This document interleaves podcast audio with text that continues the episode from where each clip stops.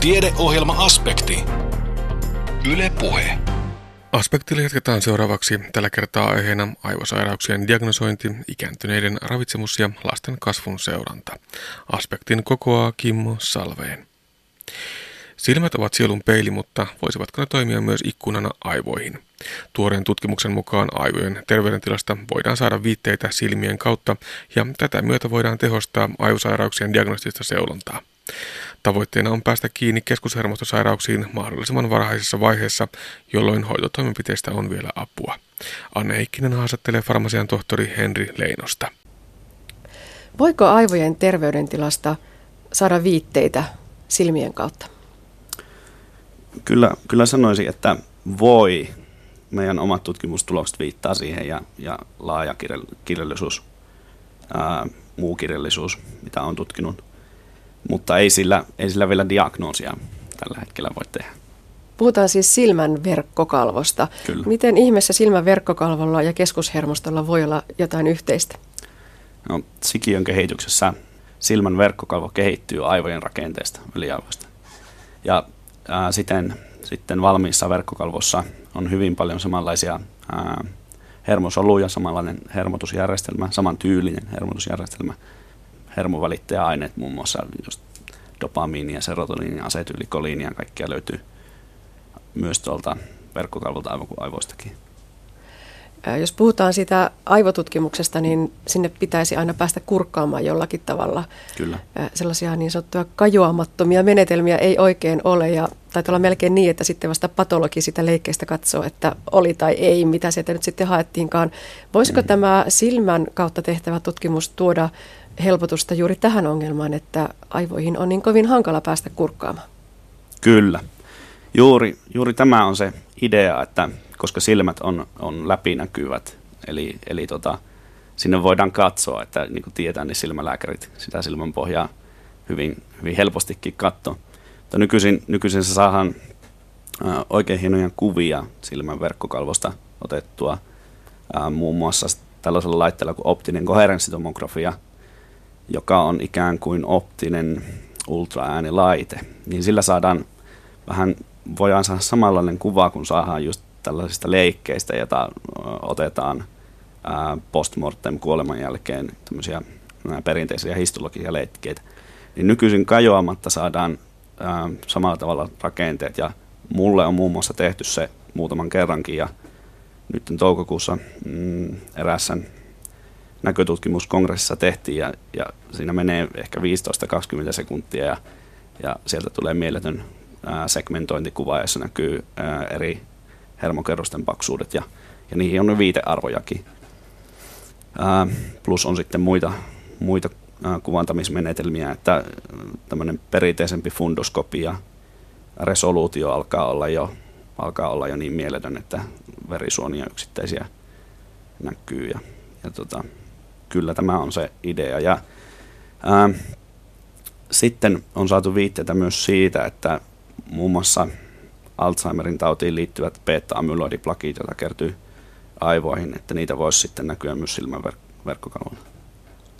Ja onko se etu myös se, että päästäisiin mahdollisimman varhain niihin muutoksiin kiinni, koska aivotutkimuksessa, kuten todettu, niin ollaan aina vähän jälkijunassa ja varhaisten diagnoosien tekeminen on kovin vaikea. No joo, kyllä. Mulla tosiaan itsellä on provisorin tausta ja, ja tota, tämä lääketutkimus aika tuttua, niin niin ongelma ei ole oikeastaan se, että meillä ei olisi, tai minun mielestä ongelma ei ole se, että ei ole tehokkaita lääkkeitä eikä kehitetä tehokkaita lääkkeitä, vaan ongelma on se, että me ei tiedä, kenelle niitä lääkkeitä antaa. Että, että siinä vaiheessa sitten, kun aivosairaudet, sanotaan perinteisemmät Alzheimerin tauti, Parkinsonin tauti, diagnosoidaan, niin siinä vaiheessa hermostorappeuma on jo niin pitkällä, että edes hyvät lääkehoidot ei oikein tehoa. No kerroit tuossa äsken, että tällaisia tutkimuksia tehdään jo. Milloin niistä tulee ihan kliinistä arkipäivää? Joo, eli siis nämä on todellakin tutkimuksellisia vielä. Että, no kyllähän siis kliinisiä tutkimuksia tehdään kyllä todella paljon. Mutta tota, että niitä aletaan käyttää sitten diagnoosin apuvälineenä, niin sen aika näyttää, mutta toivoisin, että lähitulevaisuudessa sanotaan 50 vuotta Tässä omassa väitöksessäsi selvitit silmän verkkokalvon toiminnallisia häiriöitä keskushermostosairauksien hiirimalleissa. Miksi Kyllä. hiiri on hyvä koeeläin aivosairauksien kohdalla? Hiirisen genetiikan äh, muuntelu, geneettinen manipulaatio, niin se on hyvin pitkälle kehittynyttä. Eli hiiristä saadaan kohtuullisen helposti tavallaan hiiriä, mitä me käytetään, on semmoisia niin sanottuja sisäsiittoisia hiirikantoja, että kaikki on toistensa ää, mm, identtisiä sisaruksia. Ja, ja sitten sieltä voidaan poistaa yksi geeni, tai sieltä voidaan muuttaa yksi geeni, voidaan tuoda vaikka ihminen joku sairausgeeni sinne. Eli voidaan tutkia yhden geenin vaikutusta elimistön toimintaan. Ja, ja se tekee siitä niin kuin erittäin, erittäin hyvää. Ja sitten tietenkin ää, eläintutkimuksessa voidaan tehdä tietynlaisia biokemillisia menetelmiä, katsoa niitä tautien molekulaarisia ää, mekanismeja, joita ihmisillä ei voi tehdä ihmiskokeista. Että sitten voidaan vasta, vasta tosiaan postmortem kuoleman jälkeistä näytteistä tehdä, mutta siinä vaiheessa se on myöhäistä, että ei sitten tiedä niin kuin mikä aiheuttaa ne, vaan nähdään vaan sitten se, että mitä on tapahtunut. Tässä tutkimuksessa tuonne AI Virtanen instituuttiin perustettiin hiirille soveltuva näkötutkimuslaboratorio. Kyllä. Miten tyypillinen tai epätyypillinen tutkimusasetelma se on näissä neurotieteen tutkimuksissa? No joo, sinänsä, sinänsä tässä on ehkä mielenkiintoista se, että ää, monesti se menee niin päin, että menetelmiä, mitä kehitetään niin kuin preklinikassa, ehkä, ehkä tuolla eläinpuolella, niin se viiän sitten kliniikkaan. Tässä menee ehkä vähän toisin päin, että nämä on ehkä kli, kliinisestä neurofysiologista enemmänkin tuttuja, eli elektroretinografia, verkkokalvon toimintaa saadaan mitattua sarveskalvoelektrodeilla tai sitten iho, ihon pinnalla silmän lähellä olevalla elektrodilla. Ja sitten tuommoiset näköherätevasteet, jotka, jotka mittaa sitten näköaivon kuoretoimintaa, eli näköaivokuorelta kerätään sitten ää, sähkövasteita. No minkälaisia tuloksia saatiin? No, meillä oli tässä erilaisia, erilaisia näitä ää, tautimalleja, että ei ollut tarkoitus katsoa vain niin yhtä tautia tai, tai että saman, sanotaan, että hyvin samantyyppisiä tauteja, vaan katsottiin ihan, ihan erilaisia tauteja. Että meillä oli tämmöinen Huntingtonin tauti, tautimalli, eli Huntingtonin tauti on tämmöinen liike, liikesairaudesta enemmänkin, tai liikehäiriöstä enemmänkin tuttu, tietyllä tavalla vähän samanlainen kuin Parkinson – niin ää, näillä relevantilla hiirilinjalla löydettiin, että, että siellä tosi aikaisen ennen, ennen jo noita liike, liikehäiriöitä, niin tuli tämmöinen tappisoluvälitteinen verkkokalvohäiriö, eli viittaa vähän niin kuin ne on värinäystä vastaavat näköreseptorit, niiden toiminta heikkeni ja, ja, ja se on mielenkiintoinen löydös siitä, että ihmisillä on raportoitu myös värinäön erotuksessa häiriötä. Siitä lyhyesti. Sitten, sitten toisessa oli Alzheimerin taudin hiirilinja, ehkä yksi yleis- yleisemmin käytetyistä Alzheimerin hiirilinjoista. Ja tässä tutkimuksessa me haluttiin niin katsoa, että Alzheimerin taudin aika paljonkin alkaa olla kliinistä dataa, että Alzheimerin taudilla on verkkokalvohäiriöitä ja me haluttiin katsoa, että ilmentääkö nämä hiiret samanlaista. samanlaista ja odotettiin sitten, että sillä niin kuin alkaa sitten nämä elektroretinografia vasteet heiketä tai, tai hidastua, muutama heiketä. Mutta sitten niin ei, niin ei käynyt ja, ja yllättäen todettiinkin sitten, että tietynlaiset vasteet tuli sitten nopeammin noilla sairailla hiirillä sieltä verkkokalvosta. Ja, ja sitten menin kirjallisuuteen ja, ja katsoin, että mistä se voisi johtua. Ja, ja se sopii aika hyvin tuommoiseen hypoteesiin, että siellä hiiren verkkokalvoilla tämmöinen kolinerginen hermotus olisi heikentynyt. Ja se on mielenkiintoinen löydös siinä mielessä, että uskotaan, että tämä kolinergisen hermotuksen heikentymä aiheuttaa Alzheimer-potilailla myös sitten näitä osaltaan nämä muistihäiriöt. No sitten kolmannen, mistä ehkä mainitsin sitten, niin oli tällaisessa neuronaalinen seroidilipofuskinoosi. Ei ehkä ihan niin tunnettu tämä sairaus, mutta nämä neuronaaliset seroidilipofuskinosit on kaikkein yleisin kerkos, sairaus lapsilla. Ei hirveän onneksi kovin yleinen sairaus, mutta, mutta kuitenkin aika merkittävä. Haluttiin sitten relevantilla hiirilinjalla testata, että ensinnäkin, että onko se verkkokalvopatologia samaan tyylistä kuin ihmisillä ehkä on. Ja sitten haluttiin tässä tutkimuksessa myös sitten katsoa, että mistä se voisi johtua se verkkokalvorappeuma. Ja löydettiin siinä sitten, että tosiaan se oli aika samantyylinen, mitä, mitä on raportoitu kliinisesti. Meidän tutkimustulokset viittaa siihen, että se alkaa tuolta verkkokalvon pigmenttiepiteeli kerroksesta, joka muistuttaa hyvin muita verkkokalvosairauksia, kuten ikään liittyvä verkkokalvorappeuma. Siinä tehtiin sitten vähän biokemiallisiakin kokeita ja alustavasti vaikuttaa siltä, että siellä tämmöinen autofakosomien ja fakosomien lysosomaalinen hajoutus ei toimi ja se, se voisi ehkä aiheuttaa sen verkkokalvorappeuma. Ja vähän samanlaisia viitteitä on muistakin noista verkkokalvosairauksista tosiaan. Ja, no sitten meillä oli vielä neljäs, neljäs tässä tämmöinen harvinaisempi juttu. Tässä vähän varovaisesti voidaan ehkä puhua vielä aivosairauksesta, että tästä on vain yksi kliininen löydös. Eli tämmöinen prolyyli 4 hydroksilaasin puute. Epäillään, että se, se ainakin osaltaan aiheuttaa tämmöistä uuden tyyppistä kehityshäiriötä. Näillä potilailla on myös näköhäiriöitä.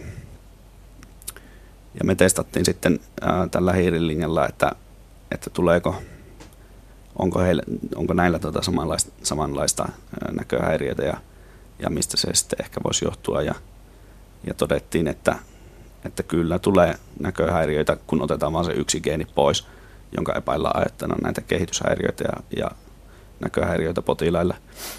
Joten sinne sitten vähän niin kuin väitöskirjan sivussa löydettiin myös sitten uusi näköön näön toimintaan vaikuttava geeni, geenimutaatio,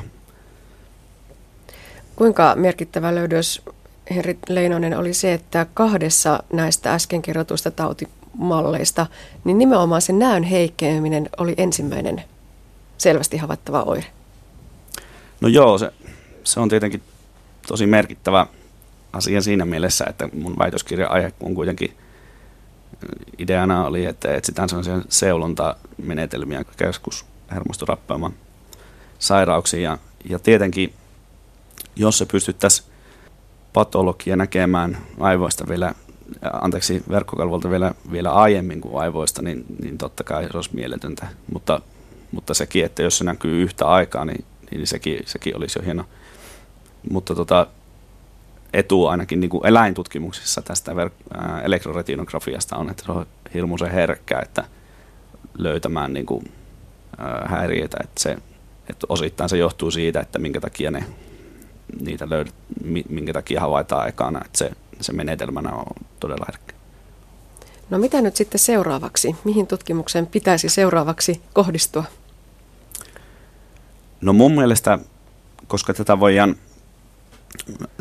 nykyisin niin nämä optiset, optiset kuvantamismenetelmät kehittyy ja jonkin verran tämä toiminnallinenkin mittaus vielä kehittyy, niin ehdottomasti niin kliinisiä kokeita – jo ihan suoraankin kannattaa tehdä, ja, ja niitä tehdään paljon maailmalla, itse asiassa enemmän kuin näitä eläimillä tehtäviä.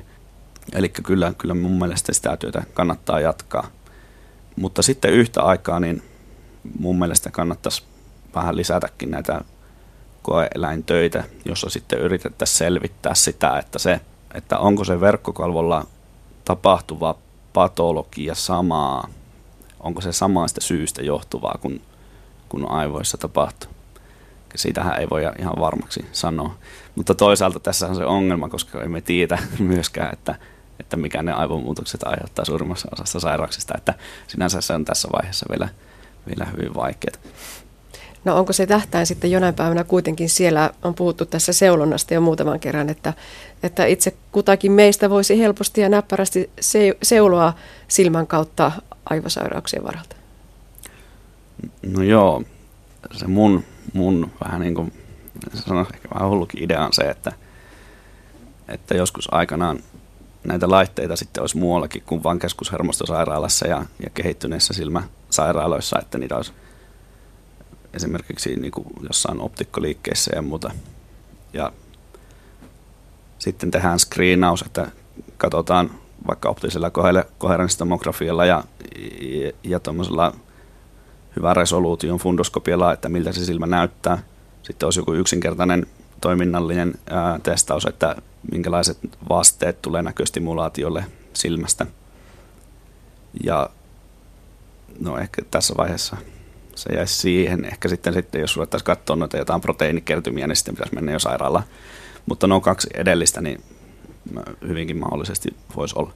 Eli ihmiset voi käydä esimerkiksi viiden vuoden välein vaikka sitten ihan peruskriinauksessa ja siellä pitäisi tietenkin olla hirmuinen taustamääritys tietenkin pitäisi olla referenssiarvoista, että eihän se riitä, että me katsotaan vaan, että, että mitä niin tapahtuu, vaan pitää olla terveellisistä silmistä ää, referenssiarvo.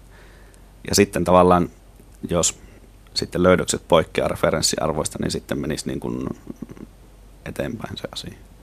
Ja sitten voisi provisoria tota, miellyttävällä tavalla saada sen lääkityksen alkamaan mahdollisimman varhain. Äh, mitä Henri Leinonen nyt omalla kohdallasi, vieläkö tutkimus jatkuu, vaikka väitös nyt on tässä ja valmis?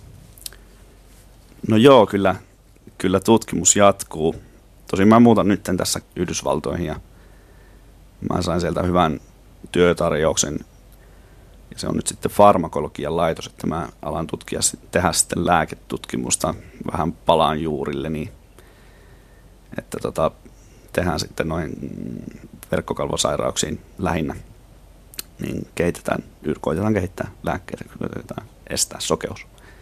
Mutta kyllä niin kuin ajatuksena mulla on, että toivottavasti saisin jatkaa myös tätä tutkimussuuntausta, koska mun mielestä tämä meni koko ajan mielenkiintoisemmaksi ja, ja, ja koko ajan tosiaan kun nuo menetelmät kehittyy lähinnä tuo optisen kuvaantaminen, niin, niin kyllä tässä on niin paljon potentiaalia, että kiva, jos joskus voisi jatkaa sitten tästäkin tutkimussuunnauksesta, mutta, mutta osittain se riippuu, tai siis paljonkin se riippuu sitten, että mihin saa rahoitusta, että mihin, mitä rahoittajat kiinnostaa panostaa sitä. Näin totesi farmasian tohtori Henri Leinonen, jonka väitösaiheessa tarkastettiin syyskuussa Itä-Suomen yliopistossa. Ravitsemuksen luoma terveydellinen pohja on hyvinvointimme peruspilareita. Elämme terveysviestinnän osalta hyvin aktiivista aikakautta, mutta kiinnitetäänkö ikääntyvien ravitsemukseen riittävästi huomiota? Tähän vastaa seuraavassa Kuopion kaupungin ravitsemusneuvoja Anne Tuovinen. No siihen pitäisi ainakin kiinnittää vielä entistäkin enemmän. Jos ihan lähtökohtaisesti, jos miettii, niin minun näkökulmasta ja, ja tietysti niin kuin terveyden ja hyvinvoinnin ja toimintakyvyn ylläpitämisen näkökulmasta, niin se ruoka ja ravitsemus on itse asiassa niin semmoinen talon perustukset tai kivijalka. Et, et, ne, kun ne on kohdallaan, niin silloin pystytään tekemään paljon eri asioita. Ja silloin toimii, toimii lääkehoito, toimii kuntoutus, toimii kaikenlaiset asiat ihmisellä. Mieli pysyy paljon parempana ja virkeämpänä. Et nämä on niinku sellaisia asioita, jotka on hirveän iso kokonaisuus. Että ravitsemus on, on paljon muutakin kuin ruoka. Se on just sitä sitä niin kuin ihmisen fyysiseen liittyviä asioita, mutta sitten myös se, niin kuin se ympäristö ja yhteisö ja sosiaaliset ja, ja psyykkiset puolet siihen liittyy. Voisi sanoa, että se on hyvän elämänlaadun perusta. Kyllä. No miten ö, siinä vaiheessa, kun ihminen ikääntyy, niin tapahtuuko siellä jotakin muutoksia, fysiologisia muutoksia tai muita sellaisia, mitkä vaikuttavat sitten syömiseen tai nälän tunteeseen tai muuhun? Mm. No periaatteessa tota, ihmisen kehohan muuttuu ikääntyessä ja, ja jo 30 ikävuoden jälkeen alkaa tapahtua tiettyjä muutoksia, mutta että mitä pitemmälle mennään, niin siellä tietysti niin kuin tämmöisen rasvattoman kudoksen osuus muuttuu ja vähenee ja sitten taas rasvakudoksen osuus lisääntyy. Mitä se käytännössä tarkoittaa, niin tarkoittaa useasti, varsinkin kun tullaan tietysti niin kuin eläkeiän ja, ja ehkä 70 vuoden sen niin kuin jälkeisiin, jälkeiseen ikään, niin tarkoittaa sitä, että se, se perusaineenvaihdunta, siis se mitä kun vain pelkästään nukutaan eikä tehdä yhtään mitään, niin se määrä pikkusen vähenee. Ja kun siihen liittyy sitten tietysti vielä se, että, että jonkin verran liikkuminen ja aktiivisuus vähenee, niin käytännössä tarkoittaa sitä, että tarvitsee vähemmän energiaa. No ongelmalliseksi tämä tekee sitten tietysti se, että nyt kun elimistö tarvitsee hiukan vähemmän, mutta useita ravintoaineita ihan samalla tavalla kuin aikaisemminkin. Eli siis syömisen suhteen täytyisi saada vähintään yhtä hyvää kuin aikaisemmin. Itse asiassa pikkusen laadullisesti parempaa ruokaa ja, ja kuitenkin pienemmästä määrästä. Ja sitten kun siihen liittyy se, että et tietysti makuaistimuksissa voi tapahtua muutoksia, yksilölliset erot on hirveän isoja, mutta siellä voi olla makuaistissa muutoksia, mutta sitten se vielä voi olla myös tota, hajuaistiin liittyvä muutos, mikä käytännössä tarkoittaa sitä, että sekin vaikuttaa ruokahaluun, koska haju ja maku on, on hyvin suuresti yhteydessä siihen syömiseen. Ja, ja tietysti joitakin muitakin asioita, mikä ikääntymiset tuo tullessaan, että, että hampaiden kunto, suun kunto ylipäänsä, lääkkeiden käyttö tai niin kuin sairaus- ja terveysasiat, niin nämä vaikuttaa siihen, miten jaksetaan syödä ja mitä tulee syötyä. Niin, jos se ruoka ei maistu tai sen syöminen hankalaa, niin ei sitä välttämättä tule syötyäkään enää ihan entiseen malliin. Ja sitten tietysti kun ikääntyy, niin ei välttämättä ihan muistakaan, että tuliko ne kaikki välipalat syötyä. Niin, eli se, tästä tuli se, mikä äsken minulta unohtui, se kaikkein tärkein ja ehkä sellainen suurin riskitekijä on just se muistiasia. Et se on kyllä ihan selkeästi merkki siitä, että silloin kun muistissa tapahtuu muutoksia, niin se hyvin nopeasti näkyy siellä myös sillä syömisessä. Ja varsinkin, jos ei ole se ruokahalu hyvä, niin, niin ei ole mitään merkkejä, mistä sanotaan, että nyt pitäisi syödä, vaan pitää katsoa kellosta, että nyt on ruoka-aika. Monestihan iäkäs sitten alkaa jossakin vaiheessa laihtumaan aika voimakkaastikin. Siinä varmaan pitäisi reagoida aika nopeasti. Joo. Tahaton laihtuminen on aina huono asia. Et, et siihen kannattaa kiinnittää huomiota. Tietysti säännöllinen painonseuranta on hyvä asia, mutta sitten omaisten näkökulmasta esimerkiksi se, että, että vaatteet roikkuu tai, tai tota, tietysti jos painoa seurataan, niin on paljon helpompi, mutta va- roikkuvat vaatteet on kyllä yksi sellainen hyvä, hyvä merkki siitä, että nyt täytyy tehdä jotain. Ja, ja ikääntyvän kohdalla siinä, siinä suhteessa että aina helpompi toimia ö, mahdollisimman varhaisessa vaiheessa, koska sitten sen, jos se tilanne on päässyt jo huonommaksi tai, tai laihtumista on tapahtunut paljon, niin sen korjaaminen on aika vaikeaa. No tuo tarvittava energiamäärä siis pienenee, kuten jo todettiin. Miten sitten, tarvitaanko ikääntyessä jotakin ravintoaineita sitten enemmän kuin aikaisemmin, esimerkiksi vaikka kalsiumia luiden kunnon ylläpitämiseen? No jos suosituksia, niin kuin suomalaisia ravitsemussuosituksia katsotaan ja mietitään sitä kautta sitä, että mit, mitkä siellä on niin kuin niitä keskeisiä asioita, niin on varmaankin se proteiinisaanti on yksi. Eli siinä tapahtuu tapahtuu muutos. Siinä tapahtuu varmaankin muutos ehkä siinä suhteessa, että kun ei enää jakseta syödä niin isoja määriä, niin, niin toisaalta pienemmistä määristä täytyy saada enemmän. Eli se, ja, ja sitä kautta niin kuin huomioitava se, että tarve on vähintäänkin sama kuin nuorena, ehkä pääsääntöisesti useammin pikkusen suurempikin. Et vähän ollaan niin urheilijoita sillä tasolla. D-vitamiinisuositus on ikääntyvillä korkeampi, eli siinä, siinä se 20 mikrogramman D-vitamiini lisää ympäri vuoden on, on tarpeen. Ja sitten tietysti tämä kalsium on yksi asia. Että siinä on, siinä on ö, suuremmat suositukset. Eli käytännössä tarkoittaa sitä, että niitä maitotaloustuotteita kannattaa kyllä käyttää. Päästellään olemassa nämä ravitsemussuositukset, joista ihan helposti pystyy niin katsomaan sen, että syökö suositusten mukaan vai ei, mutta miten sitten ikääntyneillä laita? Onko ikääntyvillä, miten paljon poikkeavat sitten nämä suositukset? Mm. No, tuota, Suositukset on periaatteessa 2010 julkaistiin ikääntyvien ravitsemussuositukset. Ja minusta ehkä oleellisin asia on siellä, että siellä on jaoteltu ikääntyvät siihen niin kuin neljään eri luokkaan sen mukaan, että minkälainen on kunto. Ja, ja silloin tuota, terveillä ikääntyvillä samat suositukset pätee kuin meillä muillakin. Eli käytännössä just se, mihinkä tulee kiinnittää huomioon, niin on, on se säännöllinen syöminen, rasvan laatukysymykset ja, ja sitten ylipäänsä, että sitä ruokaa on niin kuin sopivasti. Ne on ehkä ne keskeisimmät asiat. Eli mitään sen suurempaa ihmeellisyyttä siellä ei ole sitten ikääntyvilläkään. Ei, ei. Että nämä vitamiiniasioissa, niissä on, on tosiaankin ne niin kuin hiukan korkeammat suositukset, mutta mitään muuta kummallisuuksia ei ole. Sitten kun tulee tietysti tuota sairauksia, toimintakyky heikkenee, niin silloin, silloin täytyy niin kuin miettiä, että mitkä siellä on nyt sitten niitä tärkeitä asioita, että mihinkä tulee kiinnittää entistä enemmän huomiota. Muuten suositukset on ihan samantyyppiset. Nuorempaa väestöä patistellaan kovasti välttämään suolaa ja rasvaa. Miten sitten ikääntyvien osalta tämä? No, mit, tota, mitä sinä sanoisinkaan, rasvan osuudesta sanoisin sen, että nythän niin suositukset oikeastaan oleellista ei ole se, että kuinka paljon rasvaa syö, vaan että se rasvan laatu on hyvä. Eli tämä, se pehmeiden rasvojen käyttö ja sitten sillä tavalla, että siellä on niin suhteessa enemmän niitä pehmeitä rasvoja, niin se on se kaikkein oleellisin asia. Ja, ja rasvan määrä oikeastaan vasta niin kuin kannattaa kiinnittää siinä vaiheessa huomiota, jos se rasvan määrä on hyvin runsas siellä, siellä ruokavaliossa. Tai tietysti niin, että jos se on hyvin niukka, sekään ei ole hyvä asia. Et kohtuullisesti rasvaa täytyy olla. Ja se liikaa välttämättä herkästi johtaakin siihen, että sitten syödään ehkä liiankin vähän. Niin syödään liian vähän ja silloin jos vältetään näkyvää rasvaa, niin, niin silloin tulee oikeastaan se sillä piilorasvasta ja silloin mennään siihen, niin kuin kompastutaan siihen pahimpaan, pahimpaan tota, ongelmaan, että, että rasvan laatu onkin kovaa ja se ei näy missään. Suolasta sanoisin sen verran, että, että sellainen ihan normaalit suositukset meillä on, on ikääntyvillekin. Tietyssä tilanteessa saattaa olla tarve sille hiukan runsaammalle suolalle, ja, ja, tai ehkä tarve, mutta jos niin päin ajatellaan, että ruoka ei muuten maistu, niin se, että jos se on hiukan suolaisempi ja se maistuu, niin se voi joskus olla se, niin se oleellisempi asia kuin se, että se ruoka jää syömättä. Mutta ilmeisesti tuo ruokailurytmi on kuitenkin tässäkin kaiken ajan. Kyllä se neljä-viisi kertaa päivässä on niinku se oikeastaan se vähimmäisruokailumäärä, ja, ja jos on huono ruokahalu ja jaksaa syödä vähän kerrallaan, niin mieluummin vaikka useamminkin.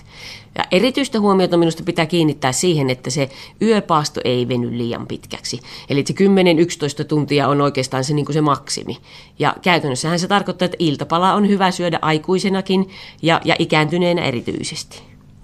Mitenkäs tuo nestetasapaino, juodaanko ikääntyneenä riittävästi nestettä? Etenkin varmasti tuolla iltapuolella sitten iltapalayhteydessä saattaa jopa jättää vähän nestettä juomatakin sen takia, kun rakon toiminta alkaa olla sellaista, että se öisi juoksuttaa sitten siellä wc Joo, kyllä varmasti hyvin monella on se tapa, että iltapäivällä ruvetaan jo vähän pantaamaan sitä, sitä juomista, mutta että se 5-6 lasillista päivän aikana jotakin juomista sen ruuasta tulevan nesteen lisäksi, niin se on, se on periaatteessa riittävä. Että yltiöpäisestikään ei tarvitse lähteä juomaan. Mutta sitten tietysti kesäaikana tai kuumeessa niin on, on huolehdittava siitä, että tulee juotua riittävästi. Ravitsemussuunnittelija Anne Tuovinen, millä tolalla sitten tuo ikääntyvien ravitsemus yleisesti ottaen tänä päivänä on? Onko sulla mitään näppituntumaa siitä, että miten tuolla kodeissa tai palvelukodeissa ikääntyvät syövät? Hyvin vaihtelevasti. Tutkimustuloksiahan Suomestakin näistä, näistä on. Ja, ja viime aikoina, tai sanotaan, että viimeisen viiden vuoden aikana on tehty paljon ravitsemukseenkin liittyviä ja ikääntyvien ravitsemukseen liittyviä tutkimuksia. Oikeastaan, jos ajatellaan tuo Itä-Suomen yliopiston HHS-tutkimus, mikä oli hyvän hoidon strategiatutkimus, niin siinä tässä tutkittiin yli 70-vuotiaiden, yli 75-vuotiaiden kuopialaisten ravitsemustila ja, ja kotona asuvista semmoinen 10-30 prosenttia oli ne, joilla oli joko aliravitsemusta tai sitten riskiä. Mutta että sitten toisaalta käännettynä niin 70-90 prosenttia oli ihan hyvin ravittuja. Ja nuo sairaalat, sairaalat, palvelukeskukset ja, ja tällaiset erilaiset asumisen muodot siellä tietysti vaihtelee hyvin paljon se, että, että minkälainen se ravitsemustila on.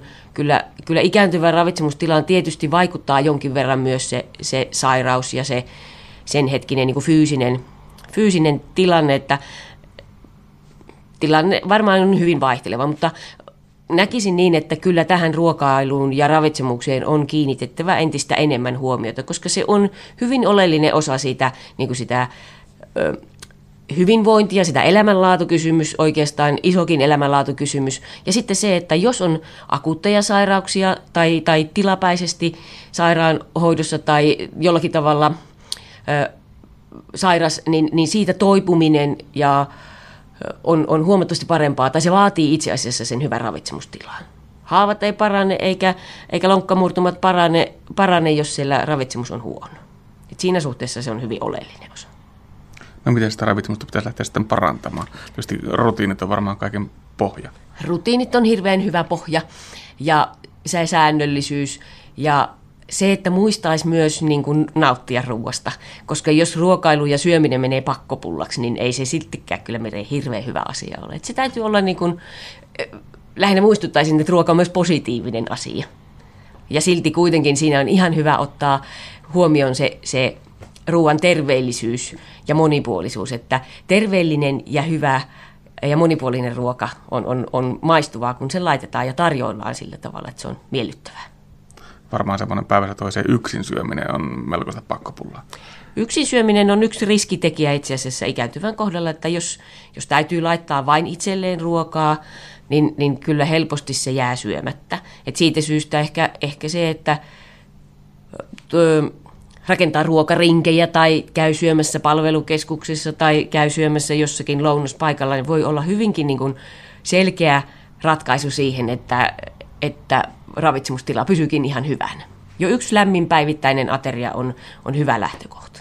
Tai lapset voi käydä siellä vanhempia moikkaamassa ja vähän kokkaamassa vaikka yhdessä ja samalla tehdä vaikka muutamaksi päiväksi kerralla enemmänkin sitä ruokaa. Se kuulostaisi oikein hyvältä. Tai kutsua naapuri syömään. Ravitsemussuunnittelija Anne Tuovinen, miten paljon tällaisilla ravitsemuksellisilla elintavoilla nyt sitten on vaikutusta ikääntyvän terveyteen ja hyvinvointiin? Sanoisin, että se on se kivijalka. Eli perustukset täytyy olla kunnossa, että, että se kokonaisuus on hallussa. Ja siitä syystä niin kuin kannustaisin huolehtimaan siitä, siitä hyvästä, hyvästä ravitsemuksesta ja siitä mielekkäästä ravitsemuksesta, koska sillä tavalla selkeästi on näyttöä siihen, että se lisää toimintakykyä, lisää terveyttä ja, ja lisää myös niitä kotona asumisen vuosia, mikä on hyvin monelle kuitenkin se hyvin oleellinen asia. Kotona on kaikkein paras useimmiten. Näin Kuopion kaupungin ravitsemusneuvoja Anne Tuovinen. Tuo edellä kuultu haastattelu oli uusinta 10 kysymystä ikääntymisestä ohjelmasarjastamme. Kuuntelet siis aspektia, jonka kokoaa Kimmo Salveen. Tiedeohjelma Aspekti. Yle Puhe.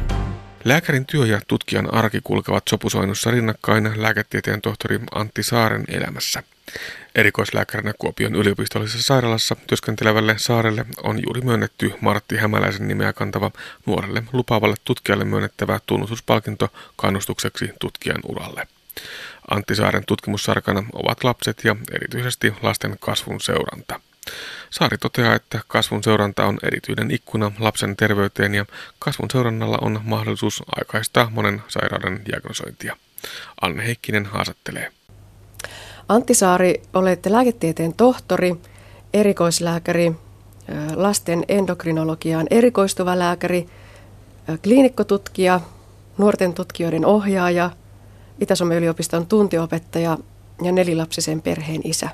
Onko sulla enemmän vuorokaudessa tunteja kuin meillä muilla? No ei, 24 niitä on, mutta kyllä se aina silloin tällöin tarvii tämmöistä priorisointia ja, ja, ja ajattelua, että mihinkä sitä aikansa käyttää. Mutta kyllä se nyt ainakin vielä toistaiseksi on riittänyt ja yöuntakin on piisannut.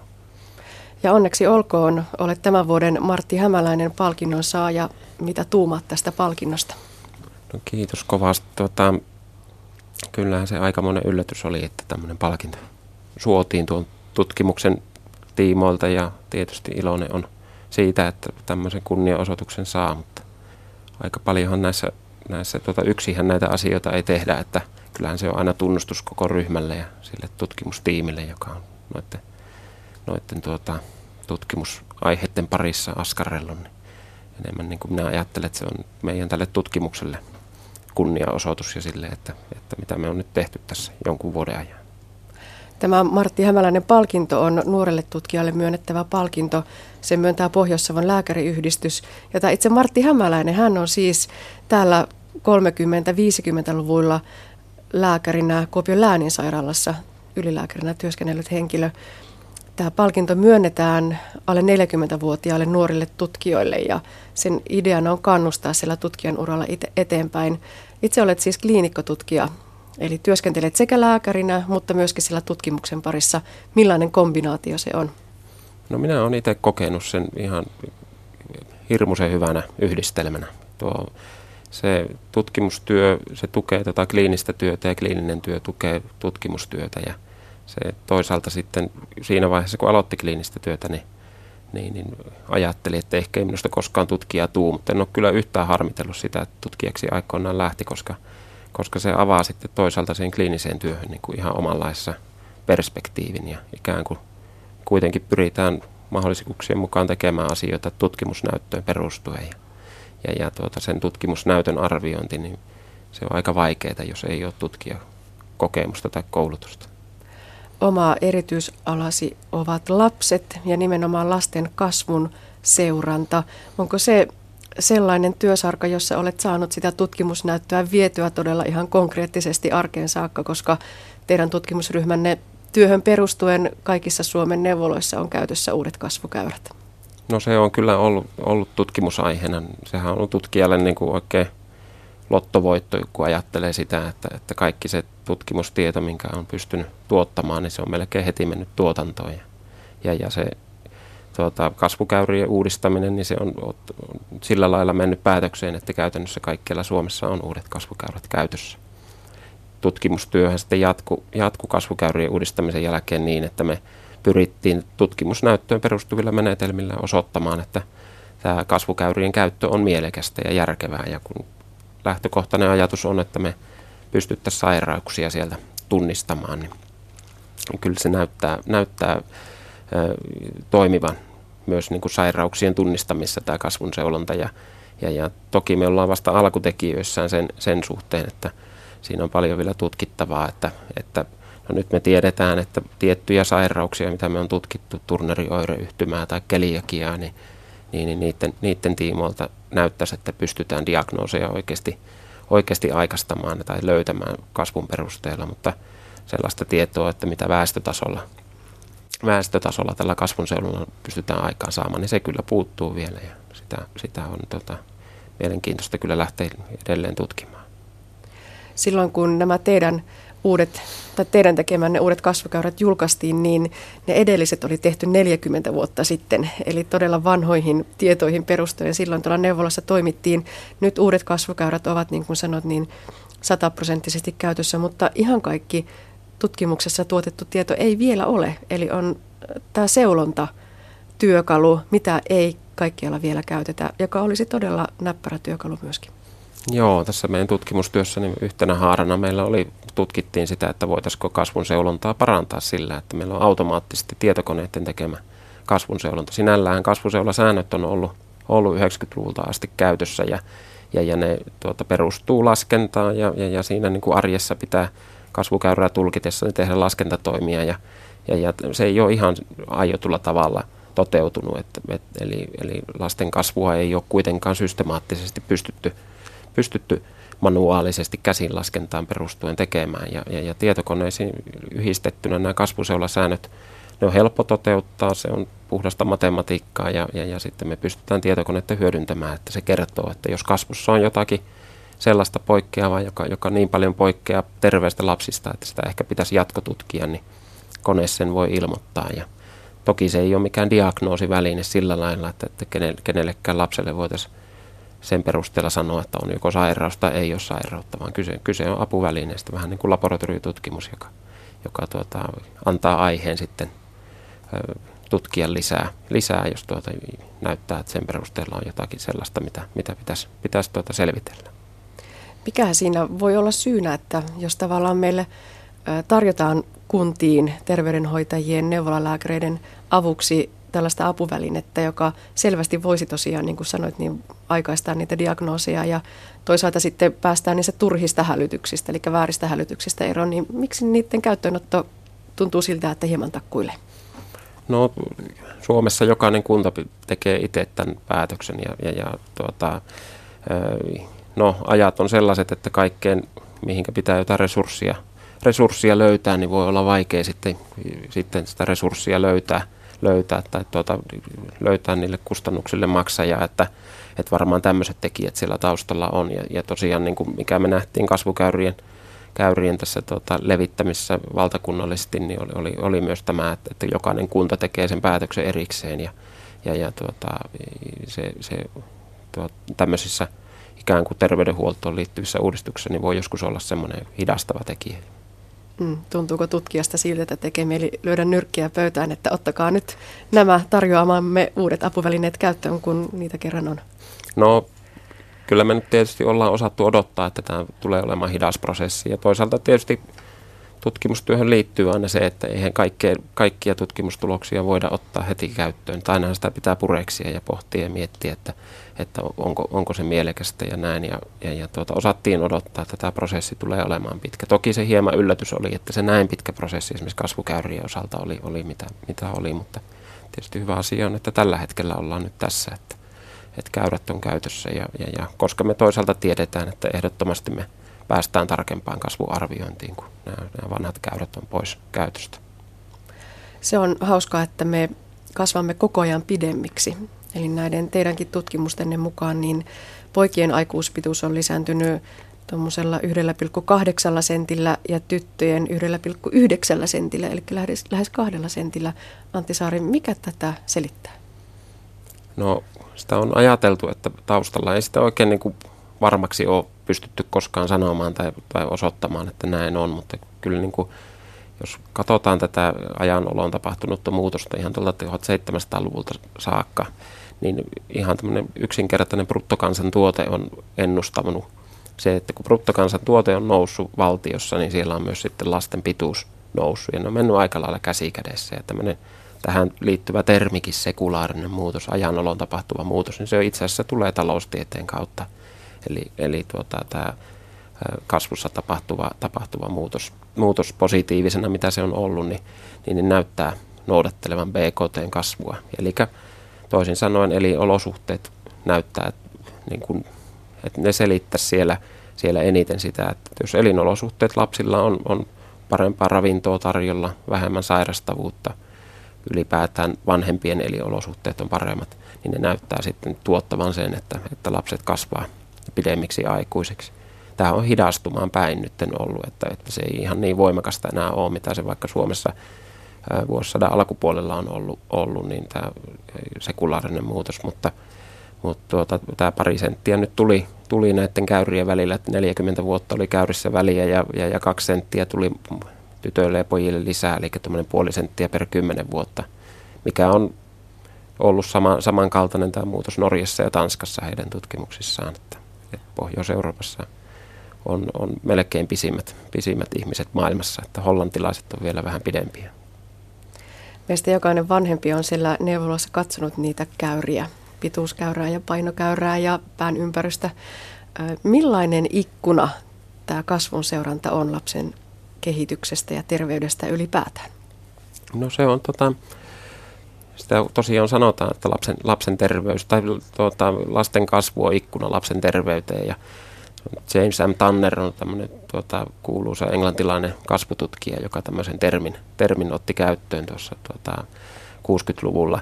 Ja, ja se kasvu ilmentää aika hyvin lapsilla, lapsilla terveyttä. Jos meillä on monet sairaudet voi hyvin aikaisessa vaiheessa ruveta jo vaikuttamaan kasvuun. Jos ajatellaan vaikka suolistosairauksia, ennen kuin ne välttämättä antaa mitään oiretta muuten itsestään, niin me voidaan nähdä jo lapsen kasvussa – taantumaan ja, ja, ja oikeastaan se koko idea kasvun seuranneen lähtikin siitä, että, että kun kliinikot näki, että lapsi tulee vastaanotolle, sillä todetaan vaikka keliakia ja sitten katsotaan kasvutietoja taaksepäin, niin nähdään, että siellä on, on tuota kasvu taittanut jo, jo aiemmasta johdonmukaisesta kulustaan, niin, niin, niin sieltä se varmaan tämä idea koko tälle kasvun seurannalle on lähtenytkin.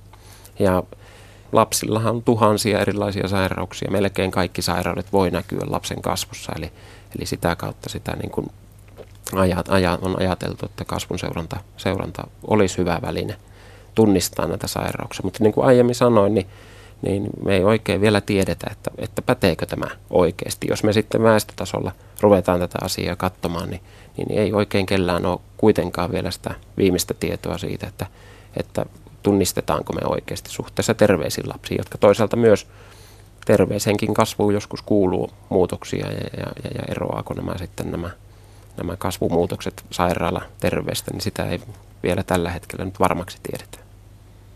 Kun puhutaan lasten kasvusta, puhutaan pituudesta, painosta, ei voi olla puhumatta myös ylipainosta. Antti Saari, millainen ongelma meillä jo on ja ehkä on varsinkin tulevaisuudessa lasten ylipainon suhteen? No Suomessa lasten ylipaino on eri tutkimuksissa niin, niin, niin kaksin kolminkertaistunut viimeisen 30 vuoden aikana. Ja jos ajatellaan väestötasolla tämmöistä muutosta ja, ja nimenomaan niin, että, että meillä on ylipainoisia lapsia kolme kertaa enemmän kuin aiemmin ja, ja, ja se väistämättä johtaa siihen, että meillä on myös sitten lihavuutta – samassa suhteessa käytännössä, käytännössä tuota, ja yhtä paljon enemmän. Ja, ja, ja tuota, lasten paino on kyllä sellainen niin, niin hyvin voimakkaasti urautuva Eli, eli jos lapsi on lihaava, niin hän on hyvin suurella todennäköisyydellä sitä myös aikuisuudessa. Ja, ja, ja se, että, että me tuotetaan tietyllä tapaa lapsuudessa jo se lihavuus, joka johtaa aikuisuudessa lihavuuteen, niin kyllä nämä lihavuuteen liittyvät sairaudet niin, niin, niin tulee lisääntymään varmasti tulevaisuudessa. Aikuistyypin diabetes, sydänverisuonisairaudet, erilaiset metaboliset oireyhtymät, niin, niin että semmoinen aikapommi meillä kyllä kytee lapsiväestössä, ja joka, joka varmasti realisoituu sitten, sitten myöhemmin, jos me ei tälle asialle mitään pystytä tekemään. Mm, teemmekö me tälle asialle yhteiskunnassa poliittisesti päätösten tekijöiden kannalta riittävästi? Niin, no kyllä me tutkimuksesta tiedetään, että, että niillä yhteiskunnallisilla päätöksillä on oikeasti merkitystä, että, että tuota, jos me ö, lisätään vaikka, vaikka tuota, ö,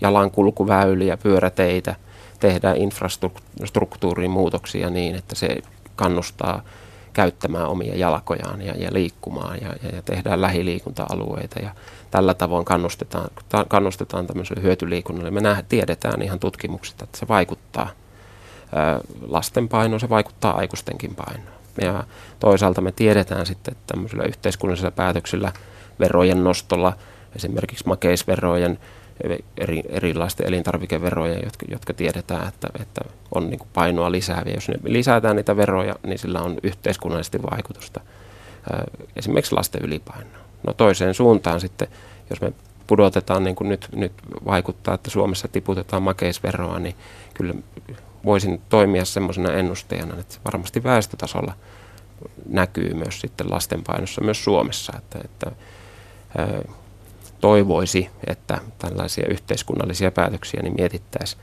mietittäisi niin pidemmälle ja, ja nimenomaan näiden lasten näkökulmasta. Joko tuolla lapsiväestössä näkyy aikuisten sairaudet, vaikkapa tosiaan se aikuistyypin tyypin 2 diabetes? No se on onneksi äärimmäisen harvinaista, että me lapsi-ikäisillä vielä todetaan, todetaan tota, niin, äärimmä, ääri, niin kuin, ikään kuin äärimmäisyyksi mennyttä tilannetta, että, että aineenvaihdunta olisi niin, niin äh, sillä tavoin muuttunut, että, että puhuttaisiin kakkostyypin diabeteksestä, mutta kyllä nyt ihan viimeisimmät tutkimustiedot, mitä nyt Itä-Suomestakin Itä-Suomestakin on Marketta Dallavallen omassa, omassa tämmöisessä lihavien lasten tutkimuksessa, jossa hän tutki sitä, että onko tällaista ikään kuin metabolisesti tervettä lihavuutta lapsilla olemassa, niin kyllä se aika huolestuttava tulos oli, että, että käytännössä kaikilla lihavilla lapsilla on jonkunlainen metabolinen löydös myös olemassa sen lihavuuden lisäksi, joka tietyllä tapaa vastaa kysymykseen, että, että sellaista tervettä lihavuutta niin ei, ei oikein ole olemassa. Että kyllä se aina, aina johtaa, johtaa tuota, jonkunlaisiin metabolisiin muutoksiin elimistössä. Antti Saari, jatkat edelleen tutkimustyötä postdoc-tutkijana lasten kasvun seuranta tutkimusryhmässä. Mitkä ovat siellä ne tutkimuskysymykset, joihin nyt haetaan vastausta? No, kyllä me, tuota, me aikomuksena on tätä kasvun seulontaa lähteä enemmän niin kuin tutkimaan sieltä väestötason puolelta. Et nyt tosiaan me tiedetään näiden mallisairausten kautta, että me, me niin kuin tiettyjä sairauksia, joissa tiedetään, että kasvu taittaa hyvin nopeasti ja monasti niin kuin johtaa – johtaa selvään lyhytkasvuisuuteen, niin, niin, niin sen perusteella pystytään sanomaan, että se, nämä sairaudet kasvun seulonnalla on mahdollista saada kiinni ja aikaisessa vaiheessa. Tarkoituksena on mennä enemmän sinne väestötasolle, eli ikään kuin toisesta suunnasta arvioida sitä, sitä, sitä kasvun seulontaa ja pyrkiä sieltä löytämään, löytämään tuota, tietoa siitä, että, että kannattaako tämmöinen kasvun seulonta ja mahdollisesti mitkä kustannukset siitä tulee, tämmöistä kustannusvaikuttavuutta. Toisaalta sitten toinen, toinen tarkoitus on nimenomaan tätä painonseulontaa tutkia niin, että pyrkiä löytämään parempia työkaluja nimenomaan tämmöisen varhaisen painon nousun tunnistamiseen niin, että me pystyt, kun me tiedetään, että tämä aiemmassa vaiheessa painointerventio, mitä aikaisemmassa vaiheessa kerrotaan, että miten kannattaisi ehkä asiaan puuttua, tai että tässä voi olla jotakin sellaista tässä lapsen kasvussa, että että se voi johtaa vaikka ylipainoon tai lihavuuteen tulevaisuudessa. Jos me pystyttäisiin löytämään tämmöisiä työkaluja painon seulontaan, niin ne, oli, ne olisi kultaakin kalliimpia. Ja, ja, ja jos pystyttäisiin varhaislapsuudessa jo tekemään nämä interventiot, niin usein sillä päästään kaikkein parhaaseen lopputulokseen. todellakin ohjaat myös useita lääketieteen syventäviä opintoja teki, tekeviä nuoria tutkijoita. Millainen viesti tai sanoma sinulla on nuorille tutkijoille? Millaiselle, millaiselle uralle he ovat lähteneet? No, tutkimustyö on tosiaan äärimmäisen hyvä vastapaino kliiniselle työlle. Toisaalta se tutkimus on niin, äh, hyvä tapa ikään kuin nähdä niiden vaikka hoitosuositusten taustalle, mitä me paljon lääkärit käytetään, käytetään töissämme. Tämä näyttöön perustuva tämmöinen niin kuin, ikään kuin kriittinen ajattelu, niin se, se on sellainen, jota ei voi kylliksi korostaa, minkä oppii vaan tekemällä itse tutkimusta. Näkee numeroiden taakse, tilastojen taakse ja keskiarvoja ja P-lukujen taakse, mitä paljon tutkimuksessa käytetään. Ja, ja, ja se, se on niin kuin se ehkä paras anti, mitä minä itse olen saanut tästä tutkimuksesta. Toisaalta sitten, sitten tuota, monasti pääsee mielenkiintoisten ilmiöiden äärelle ja, ja, ja joskus harvoin näkee asioita, mitä kukaan muu ei ole maailmassa nähnyt, niin se on kovin inspiroiva tilanne. Entä sitten, kun siellä on niitä tulevia lastenlääkäreitä, niin millaista evästystä voi antaa tuleville lastenlääkäreille? Potilasryhmä on aika haastava. No, lapset on tuota, sinällään hirmu mukava potilasryhmä, jos ajattelee sitä, että, että lapset on aitoja, ne kyllä kertoo palautteen välittömästi. Esimerkiksi tutkivalle lääkärille, että jos kaikki ei mene kunnolla, niin palaute tulee heti. Se toimii myös toiseen suuntaan, eli, lapset on rehellisiä sitten myös siinä positiivisessa palautteessa ja siinä, että, että tuota, tuota, tuota, jos he kokee tilanteen turvallisena ja, ja, ja kokevat, että, että he tulee kuulluksi, niin sekin myös sitten näkyy lapsipotilasta heti. Ja lapsipotilaat on toisaalta sitten, sitten sillä lailla mukavia potilaita tai potilasryhmänä niin kuin mukava, koska tuota, lapsilla on ihan huikea spontaani paranemistaipumus, tuota, huikea vaikeistakin asioista, niin lapset toipuu ja se on niin kuin ihmeellisintä, mitä minä niin kuin melkein joka päivä ihmettelee omassa työssään, että miten vaikeista asioista, vaikeista sairauksista niin lapset voi toipua ja, ja, ja tuota, niin, niin se on, se on semmoinen ihmetys, mitä, mitä itse ihmettelee. Näin totesi lääketieteen lisensiaatti erikoislääkäri Antti Saari. Sähkösavuke näyttää tarjoavan perinteistä tupakkaa vähemmän haitallisena vaihtoehdon tupakan polton lopettamista harkitseville, mutta pitääkö tämä ajatus paikkansa? Tätä kysytään tänään ohjelmasarjassamme Parempi päivä. Anne Heikkisen haaseltavana on lääketieteen tohtori Martti Rautalahti. Onko sähkösavuke terveyden kannalta parempi vaihtoehto kuin tavanomainen tupakkatuote? No tähän voi vastata savolaisittain, että todennäköisesti on, mutta emme tiedä. Emme ole ihan varmoja asiasta. Kun käytetään sähkösavuketta, niin millaisin perusteluin sitä käytetään? Suuri osa käyttäjistä on tupakoivia, tupakoinnin lopettamista haluavia ihmisiä, mutta valitettavasti meillä on kasvava joukko, erityisesti nuoria, jotka lähtee käyttämään sähkösavuketta ilman tätä aikaisempaa tupakkataustaa. Alun perin sähkösavuke tuli markkinoille siinä näkökulmassa, että se voisi vähentää ja auttaa pääsemään tupakasta eroon. Mikä se tilanne on tällä hetkellä? Tutkimukset ei tue sitä, että, että sähkösavuke olisi ikään kuin lopullinen ratkaisu esimerkiksi nikotiiniriippuvuuteen, joka on tupakoinnin vahvin taustatekijä. Savukkeiden käytön tai tupakkatuotteiden käytön sähkösavukkeet voivat kyllä auttaa lopettamaan, mutta sitten kysymys on siitä, että nikotiiniriippuvuuden osalta tämä nikotiinilähde sisä, siirretään toiseen tuotteeseen, eli sähkösavukkeesta hankitaan sitten se nikotiini, joka aiemmin hankittiin tupakkatuotteesta. Eli nikotiini on se kaiken pahan alku ja juuri? Tässä asiassa nikotiini on se kaiken pahan alku ja juuri, ja, ja nikotiiniriippuvuus on erittäin voimakas, ehkä kaikkein voimakkaimpia riippuvuuden muotoja, mitä, mitä meillä on tällä hetkellä käsissämme. Onko myös riskinä se, että uudet, vaikkapa nuoret, aloittavat sähkösavukkeiden käytön ilman sitä aiempaa perinteisen tupakan käyttökokemusta? Valitettavasti juuri tällaisia tietoja tai raportteja meillä on yhä enemmän eri maista ja myös Suomesta. Suomessa viimeisimpien tietojen mukaan noin, jopa noin 10 prosenttia sähkösavukkeita kokeilleista ei ole koskaan kokeilleet mitään tai käyttäneet mitään tupakkatuotteita. No mitä pitäisi tehdä, Matti Rautalahti? Pitäisikö sähkösavukkeet kieltää? Näihin pitäisi suhtautua erittäin suurella varauksella ja, ja varovaisuudella ja ehkä myöskin sitten rajoittaa käyttöä niin, niin pitkään, että oikeasti tiedämme, että onko nämä turvallisia tai kuinka vaarallisia nämä on. Ja sitten voimme ryhtyä lopullisiin toimenpiteisiin. Näin sähkösavukkeissa totesi lääketieteen tohtori Martti Rautalahti. Ja näin päättyy aspekti. Lisää aiheestamme netissä osoitteessa kantti.net kautta aspekti sekä Yle Areenassa.